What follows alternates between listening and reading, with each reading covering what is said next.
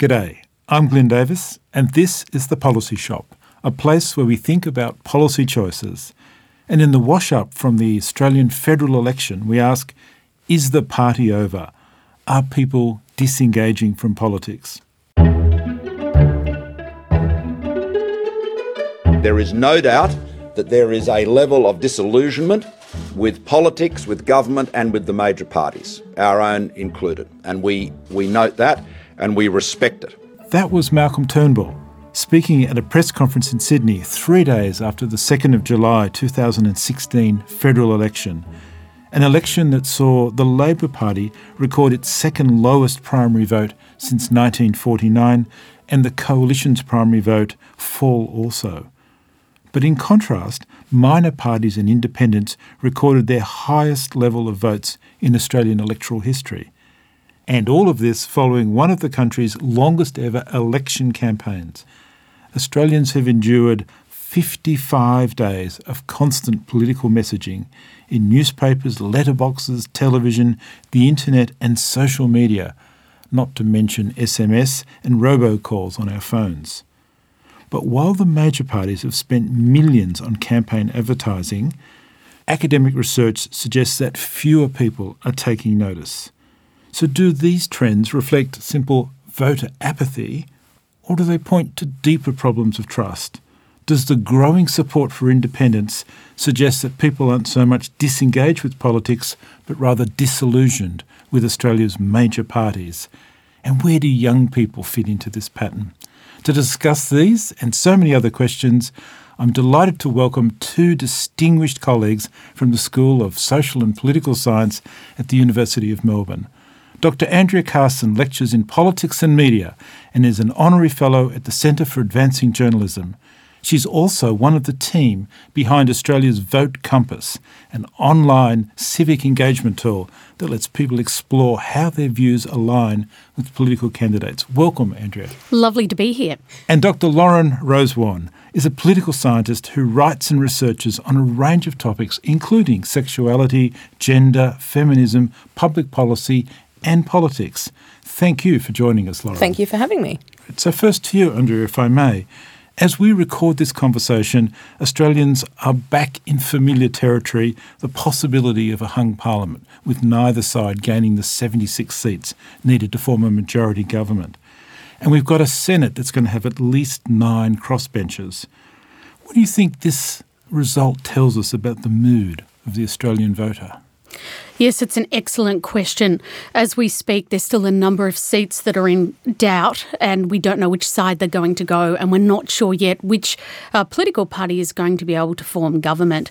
We also know that the crossbench in the lower house and the crossbench that's looking likely to emerge in the upper house might be going in two different directions. And on top of that, we're seeing one in four Australians have put their vote away from the major parties with either minor parties or independents. I think this tells us something we've known for some time, and that is that the two major political parties are not satisfying all the needs of voters at this time. So, the political commentator Laura Tingle writes about the great disengagement, the fact, as she puts it, that voters are completely over politics. Do you agree? I think we need to be really careful to separate disillusionment with engagement because there's many indications that voters are more engaged with politics than ever before, but perhaps doing it in very different ways to the formal politics that we're used to seeing. And I'll give you an example of that. Facebook has been collecting data over the course of this campaign, and they found that Australians had 30 million interactions, which includes original posts, likes, comments, and shares on keywords that they identified as being political words in the eight weeks of the campaign. And that was 3.6 million Australians who were participating. Likewise, at Melbourne University, we were part of the Vote Compass, the academic sponsors, and we had over a million people participate in Vote Compass, which was down a little from 2013 when we had 1.6 million people. But that might have been because there was a rival instrument in the public sphere and also because it wasn't the novelty factor from 2013. So I think people are interested in politics, and I certainly think young people are interested in politics, but just not in the conventional ways that the political commentariat tend to talk about. Lauren, Michelle Grattan has argued that, and I quote, people have lost faith and trust and are therefore opting out. But we've just heard an argument that there's a difference between engagement and uh, disillusionment. How do you read this? Yeah, I think if I talk to people outside of the university as to what I do for a job, they're going, I'm going to say I'm a political scientist, and they're going to recoil in horror. Because for a lot of people who aren't in this business, politics is about parties. And I think that's where we're seeing people sort of feeling distrustful and disinterested around these topics of Labor versus Liberal. And I think people outside of um, universities actually are interested in the nuts and bolts about what politics looks at social issues and social justice.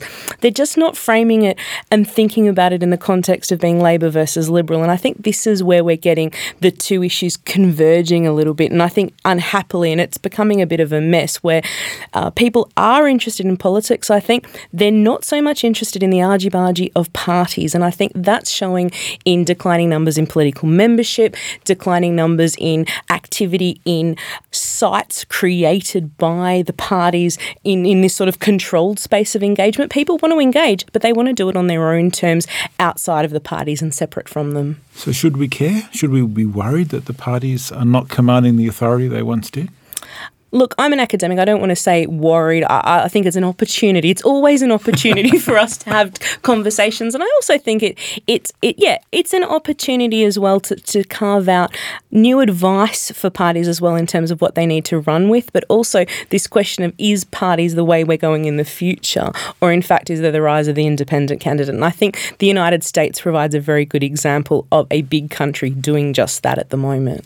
If I could add to that point, some scholars such as Pip Norris say that a certain amount of um, lowered political trust is actually a good thing because it means that the public are vigilant. They're not taking for granted that the politicians know all the answers. They're watching out. And if we look at uh, political trust levels in Australia, they've always been kind of characteristically sceptical. Although, if you if you'd like to say, and the measurements we've had with Vote Compass show that political trust was low in this election, but it was actually slightly higher than it was in 2013. And I think there's something to also be said about this idea of trust and the fact that the public are always going to want more of it. They're going to want greater accountability. And I don't think uh, it's actually not in our nature to blindly trust anymore. And I think the media encourages that we don't do that. So one of the newspapers, news.com.au, did a study on values recently. And it came up that accountability is what people valued most. Now, God knows what they actually were defining as accountability, but it sounds like it's a motherhood statement. More accountability has to be good. And I think trust trust. Of course, we want to trust people more than we do. I think that's a bit of a uh, an airy fairy claim as well. I don't think we can actually quantify it. When will we feel fully trusting of a politician? It's interesting to note that voter enrolment has actually gone up as a percentage of the population from 92% to 95% over the last three years. And in particular, 18 to 24 year olds are much more likely to enrol now than in the past. So there's a trend one way. But to go, Lauren, to your point about the parties, in the early 1970s, some 90% of Australians identified principally with one of the major parties. That number's now a good deal less than 75%. And even of those who do identify, only a third of them have any real trust in the party that they claim as their own. And party membership is also falling. The major parties could boast 100,000 or more members uh, not so long ago. Um, both are down to below 50. The Greens have perhaps 10,000 members. But again, is this a concern or are we seeing engagement shifting direction? It's a concern for the parties, absolutely, and I think you know they need to. Uh, it's it's. Uh, it's a way for them to gauge and, and, to assemble their popularity going forward. So for them, it's really important to have high numbers. For the rest of outside of society, no, I don't think it's necessarily a worry. I think the fact that people are doing their political activity in different ways now, not affiliated with a party or a branch, I think that's a, a social change that's transpired. But there's some interesting reasons as to why that's taken place. I think there is a, certainly in a, in a number of branches disillusionment that I've been a party faithful at this branch for so many years just to have a, a candidate planted in my spot who's just a ring in. And I think this is this type of thing has uh, created frustration within parties and, and again disillusionment and distrust as well. Andrea, what does it mean for our democracy to get this shift in patterns of how people identify and vote? Well, one of the things that you noted was that the enrolment rate had gone up and had gone up among young people. And I think that's a really important move because if we look at the Brexit movement that occurred, less than 30% of those aged between 18 and 24 showed up to vote. And they are also the category when they were surveyed to show that they wanted to remain part of Europe, and yet they weren't there to have their say. And that's got drastic consequences for the future of those young people. But if we look at what happened in Australia, the AEC, the Australian Electoral Commission, not to mention Facebook, had a very concerted campaign to get young people to enrol to vote. So Facebook pushed into people's messages, into their feeds, to enrol to vote. And uh, just before the cutoff date, they know they had 8 million million people look at that feed, and that clicked through directly to 150,000 people going to the AEC website, which might explain why Australia is now up to the 95% turnout, which, of course, we have compulsory voting, but that's a good outcome. And I think there's something to be said as well about the influence the United States has on us because there's been a lot of campaigns, though Barack Obama was in one, trying to get Americans to come out to vote and, and to actually register. And I think Australians, perhaps uh, this is new for a lot of them, that this is actually something you actually have to actively do, is to, even in Australia where it is compulsory voting, you still have to get onto the electoral roll. And I think we've been influenced as well by US campaigns to get out there and have our say as well. And I think that's had an impact. And the Brexit result is fascinating, isn't it? 70% of young people in favour of staying in Europe but not enough actually turning up to vote to swing the decision. But the other side to this is even if they did turn up to vote, they probably wouldn't be able to influence the outcome because of the skew in ages within the population. Uh, most Western democracies or Western states are going through, they have a high level of baby boomers compared to younger people. And so younger people at the Brexit vote had to be in the high 70s if they were going to try and equalise that outcome. So perhaps maybe they recognised that and thought, well, well, we're not part of this process, we don't feel like we belong to it, and so they didn't turn out. Lauren, Europe has also seen the same decline in party membership, and the political scientist Ingrid van Biezen there notes that new and alternative forms of organisation are taking the place of the traditional parties. Organisations that rely on social media, local meetups, some with horizontal organisations, some with no membership at all. Are the same things happening here? Oh, absolutely. I mean, this is, uh, I had a book published this year on how the internet has changed intimacy and how we do things like friendship and relationships and how it's become the key way that we meet people or the key way that we organise activity, etc. Now, this is a very, you know, this is a, the last 10 years this change has transpired. But the trend in terms of our disengagement from things such as joining our churches and joining social clubs has actually been happening since the 90s. You know, Putnam wrote Bowling Alone to, to mark this trend. Yeah, it coincides with the rise of mainstream internet access. And I think there's something to be said about when we talk about new types of political engagement transpiring, nearly all of these new types are actually happening online. So I think there's something to be said about the technology almost encouraging us to get away from from or, or to step away from those sort of bricks and mortar physical type political um, politicking that we used to be involved in. And what are the demographic implications here?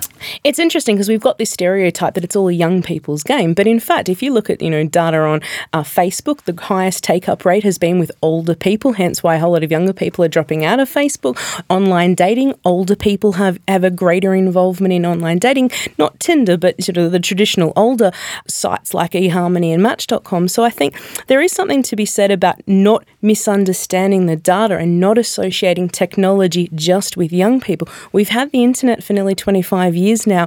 I think we need to step away from thinking that this is just a millennial or Gen Y game. You mentioned before, Glyn, about the numbers of people belonging to political parties, and indeed it's true that more people belong to football clubs or to the Scout movement or to the RSL or the RACV than they do to political parties. And if we compare that to an organisation like GetUp, it claims to have 1 million members, whereas the Labor Party and the Liberal Party are both hovering around the 50,000 mark. And part of this is because GetUp constantly communicates with its membership base via online and also calls people to action action. It has get up parties where people can meet face to face, and it has very specific campaigns. And one of the things it does is understand its demographics very, very well, and it is doing experiments with its followers constantly putting out messages, seeing what gets taken up, refining the message. And this week we've had two Liberal senators come out and complain in Tasmania about the GetUp campaign that was leveraged in their seats because people turned out in masses of numbers to uh, um, protest about some of the what they saw as social disadvantage going on in Tasmania, which had an effect of three seats going from the Liberals over to the ALP which in this election will turn out to be very important indeed. Let's stay with social media for a minute. You've published uh, a lot of research about political campaigning. How is social media changing that campaigning? And again, what are the messages from a democratic viewpoint? Kevin Rudd was probably the starting point in Australia for social media. He was the first Australian politician to have over a million followers on Twitter. And this came off the back of what was happening in the US. And often uh, the literature suggests that Australia is one election cycle behind what's going on in the US. If we look at some of the studies that our colleagues in Queensland have done, they've found a 238% increase in social media use of politicians between 2007 and 2013. And the movement has gone away from Twitter and personal websites and direct email more towards Facebook and other forms such as YouTube and Instagram. And what we're seeing there in this election campaign is that pretty much every political actor who wanted to have a presence needed to have a Facebook page or have some sort of social media presence.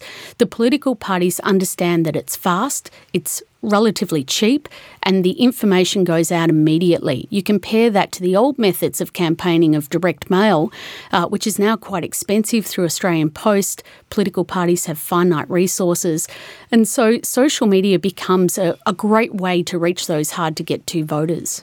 And what does that mean for traditional media? Because a lot of people have observed about the most recent campaign, that though the traditional media campaigned hard in favour of its preferred candidates, they didn't do so well. I think this is a really interesting question about the cultural power of traditional media. If we look at the 2013 campaign and the types of campaigns that News Corp ran with front page headlines such as Does this guy ever shut up? referring to Kevin Rudd, there was similar front pages this time with Bill Nocchio against Bill Shorten and also likening him to Willy Wonka in the Chocolate Factory. And most of the 17 metropolitan daily newspapers, Fairfax and News Corp, editorialised that it was going to be a Turnbull victory. There was only one exception to that, and that was the Sunday Age. They got it wrong they misread what was happening. And I think there is a real disconnect between where the voter is, the average Australian, and where the political class is that includes journalists and politicians. And they didn't read the mood. So, why are journalists so out of touch? I think because they socialise with each other by and large. I mean, and I say this with some experience. I was a journalist. Journalists are, uh, are relatively middle class. They have great access to areas of privilege to be able to meet the decision makers in society. And I think they don't spend enough time just talking to the people who are at the end of those decisions, the Australians who have to live by whatever policies are being made. And increasingly, there's not the shoe leather journalism to get out there. Uh, journalism's under a lot of pressure. A lot of the work's done from the desk and the telephone or over the net rather than just talking to people face to face. It's an important change, isn't it? I think so. And that's one of the most interesting things that has came out of Brexit. Why did all the London papers get it so wrong?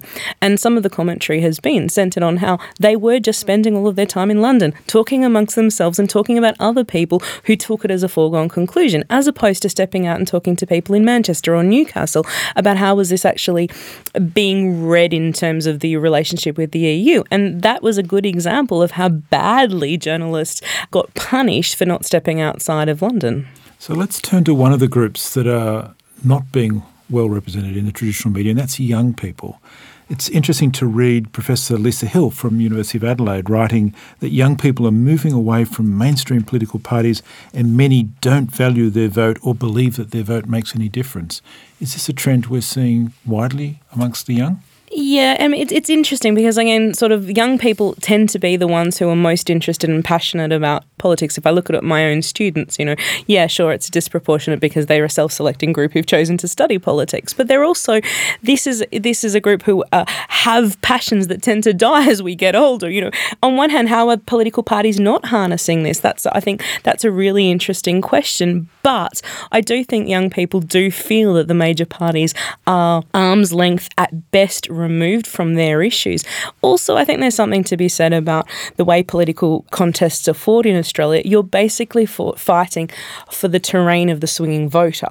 And that's a really narrow group of people who are being targeted in most campaigns. Young people don't fall in into that category. So, yeah, you could say that, that they're being paid lip service to. I think a lot of social media campaigns, particularly the very try-hard ones, are very much about young people trying to get them to, you know, do the work for a party and, and forward on the, you know, make make our bad ad go viral. It's not going to happen. But nonetheless, that's the dream. And I think young people can see through it. And I think that's not what political parties are giving young people enough credit for, is the savvy in which they can actually read campaigning better than, than they than certainly anticipated.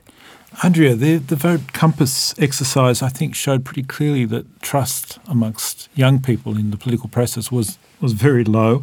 What's driving that?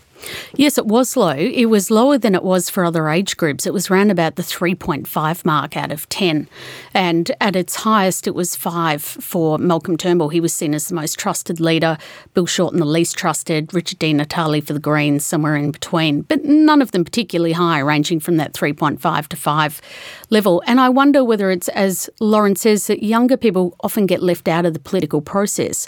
Another thing that we found with Vote Compass when we asked people to nominate the most most important issue for them, overwhelmingly across most age groups and most demographics, and regardless of university education or not, it was the economy, followed by health, education, environment. For younger people, one of the top priorities was LGBTI rights in the 18 to 24 group. Now, that issue often gets relegated just to same sex marriage when it actually includes much more than that. And not a lot of the eight week campaign was really spent discussing that issue other than whether a plebiscite would get through or not, which is not what the key concern is of the younger demographic. And given the arguments after the result about the alleged effects of negative advertising, did you see through the course of the campaign shifts in trust? Did negative advertising reinforce concerns about trust.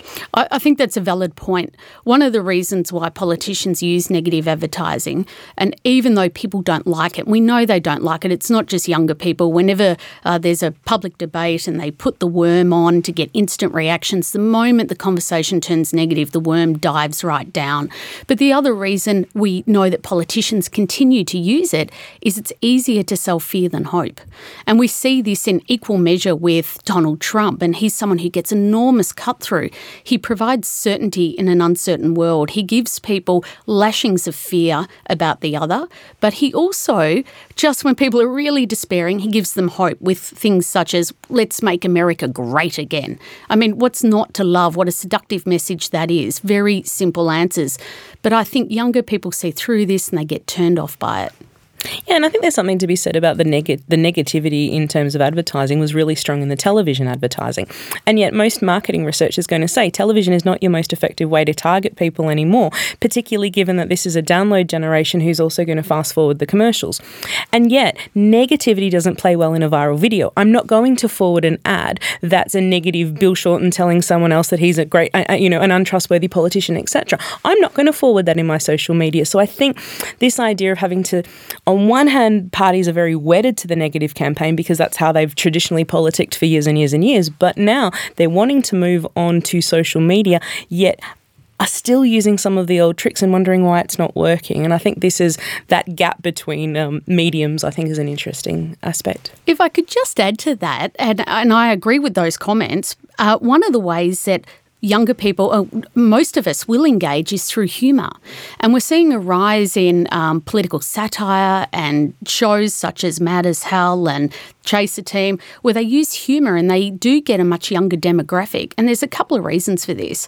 One is that when we're laughing at a message, research shows we're more open to hearing what the message is. So we're not turned off by the idea that it's politics because there's humour at the base of it. Uh, I guess another is that it's funny, it pokes fun at authority. And this is a way of connecting Jon Stewart in the US, no longer with The Daily Show, but was. Many political science studies found that younger people got more more political information out of watching that program than what they did hearing the nightly news. Which is a very profound change because it, all of the patterns of how you get to an audience shift at that point. Lauren, we've talked a bit about young people, but are there gender based differences in political engagement? Yeah, it's interesting. I I was thinking about this as I was coming in because this was um, the university's media office asked, would I be making myself available to talk about this topic in the aftermath of the election? And it hasn't actually, to me, nothing has really jumped out in terms of uh, giving me data on this in the Australian context. I think in the US it's playing out in an in an interesting way, where, for example, the leaders are having the the want to be leaders are having trouble courting women. You know, both uh, Hillary Clinton and Donald Trump are having problems get, wooing women. I don't see it playing out to the same extent in Australia um, in this campaign. Yeah. So after this vote is finally settled, there'll be somewhere between 42 and 48 women in the parliament. Does it make a difference to political trust and to women in particular when more women are engaged in yeah, the process? I think there's something to be said about seeing ourselves reflected in our parliament. Whether that actually impacts on people's feelings of engagement, I'm not sure, but I do think it it reminds us about representation and this question of are these people that have been voted in representing who I am? Can I see myself in them? And I think that's not just women, that's LGBTI people, but it's also disabled people and people who aren't white. There's a whole broad range of people who I don't think are seeing themselves represented in Parliament. And I think that raises some, some important issues to think about as well. I think there's also an issue about participation. If we look at the number of women who put their hand up for pre selection and then go on to be enrolled or to represent their party, at this election there were around about 1,600 candidates. 500 of those were female, the rest were male. So already you've got an imbalance going on. And then that flows on through to the final numbers of the parliament. Not only that, women often get pre selected for marginal seats that are very hard to win. You might remember when Cheryl Kernot was given the seat of Dickson, I think it was, and at first she thought she'd lost it, and then it turned around that she'd actually won it by a number of votes. And but in that interim, she was very angry that she was given that marginal seat when she moved from the Democrats as the leader there to the ALP and had to fight so hard for that seat. And so in Vote Compass again, we looked at the question of quotas, and I know Lauren, you've looked at this too, and it found that by and large women support quotas. Men don't, younger people support them. And if I was to do a really rough, crude analysis of that, I would say those without power largely support quotas. Those who already have it can't see the need for it. Yeah, and I think it's it's also foolhardy to think that men are going to want to willingly give up power. You know, most this isn't the uh, on the agenda for most men. Certainly some men, but most men aren't going to willingly give up their power. My so father and husband excluded from that. Oh, and Glyn's excluded as well. It's just that I think, in the general, when you're looking at, at data collected on this topic, yeah, men aren't going to put their hand up and say, yeah, I support quotas because all quotas mean for them is I'm going to lose out at the end of the day. And changing that mindset culturally, I think, is really important, not just for politics, but for corporate boards and other and other areas where quotas are relevant. So, as we turn to home, let me ask a couple of things. Uh, Andrea, is is minority government the new normal? Is this what we're going to have to learn to get used to? I love this question. And I love it for a couple of reasons. And that is that there's this fear in Australia about minority government. And yet we've seen examples of great minority governments. If we think to the Victorian government of the first iteration of Steve Bracks's government, that was a minority government with three crossbenchers. And that was a fairly stable government. And Steve Brax then went on to have majority rule at the next election. Julia Gillard uh, had a minority government, crossbench of three. We all remember the 17 days it took and the very long speech before we knew exactly who was going. Um, Rob Oakeshott was going to support. But she passed a record number of um, bills while she was Prime Minister with a minority government, and 85% of those bills had bipartisan support. So even though we see tension and friction between the two major parties, by and large, they do come together to produce quality legislation. So, and then of course, there's the examples of Europe where you've got mixed member proportional representation. New Zealand also moved away from first past the post, and it also has a system that by and large produces minority or coalition governments. This in Australia shouldn't be seen as something that we should be fearful of necessarily. It's also interesting that the Liberals had such a focus on all the bad things that might happen if Labor and the Greens form a coalition.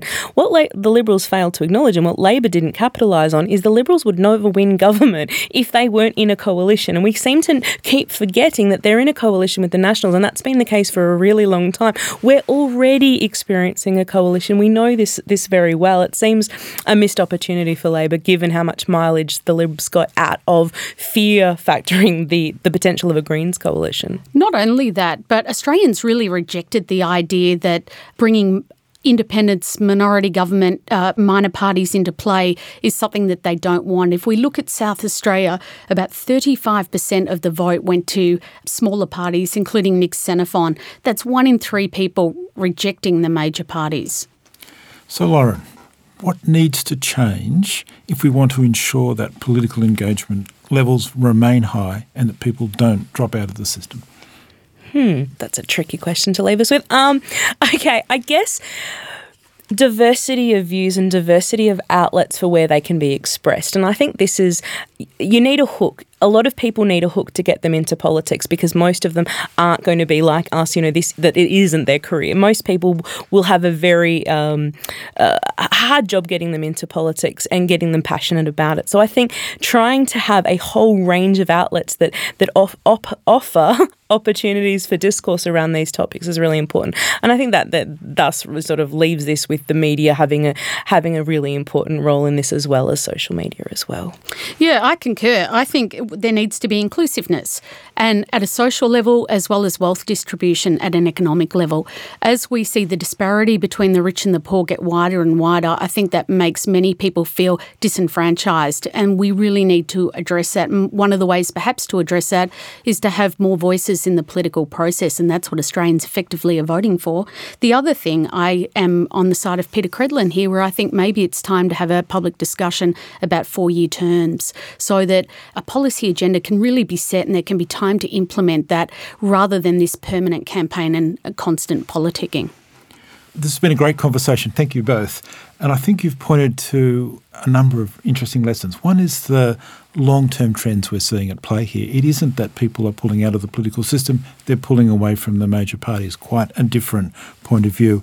And it is also the case that they're pulling away from traditional media. So we're seeing new forms of engagement. And in a sense, campaigns happen below the radar now. They're not as visible. And we saw that in Britain earlier in the year where no one predicted the outcome because the real campaign wasn't done in the traditional way. We're seeing some continuities, such as the absence of women in equal numbers in, in our process. But if the trends continue, then presumably, as you've just said, Andrea, we're going to see pressure on existing institutions, on the current arrangements.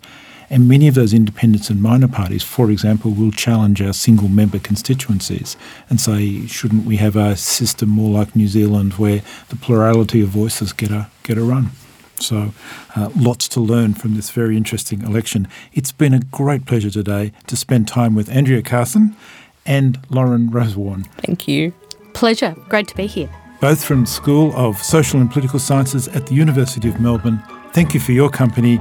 I'm Glyn Davis, and catch you next time on The Policy Shop. Policy Shop is produced by Owen Hyacy and Heather Jarvis, with audio engineering by Gavin Neighbour and research this episode by Lauren Palmer. You can listen to The Policy Shop at pursuit.unimelb.edu.au and make sure you subscribe to us on iTunes. Copyright University of Melbourne 2016.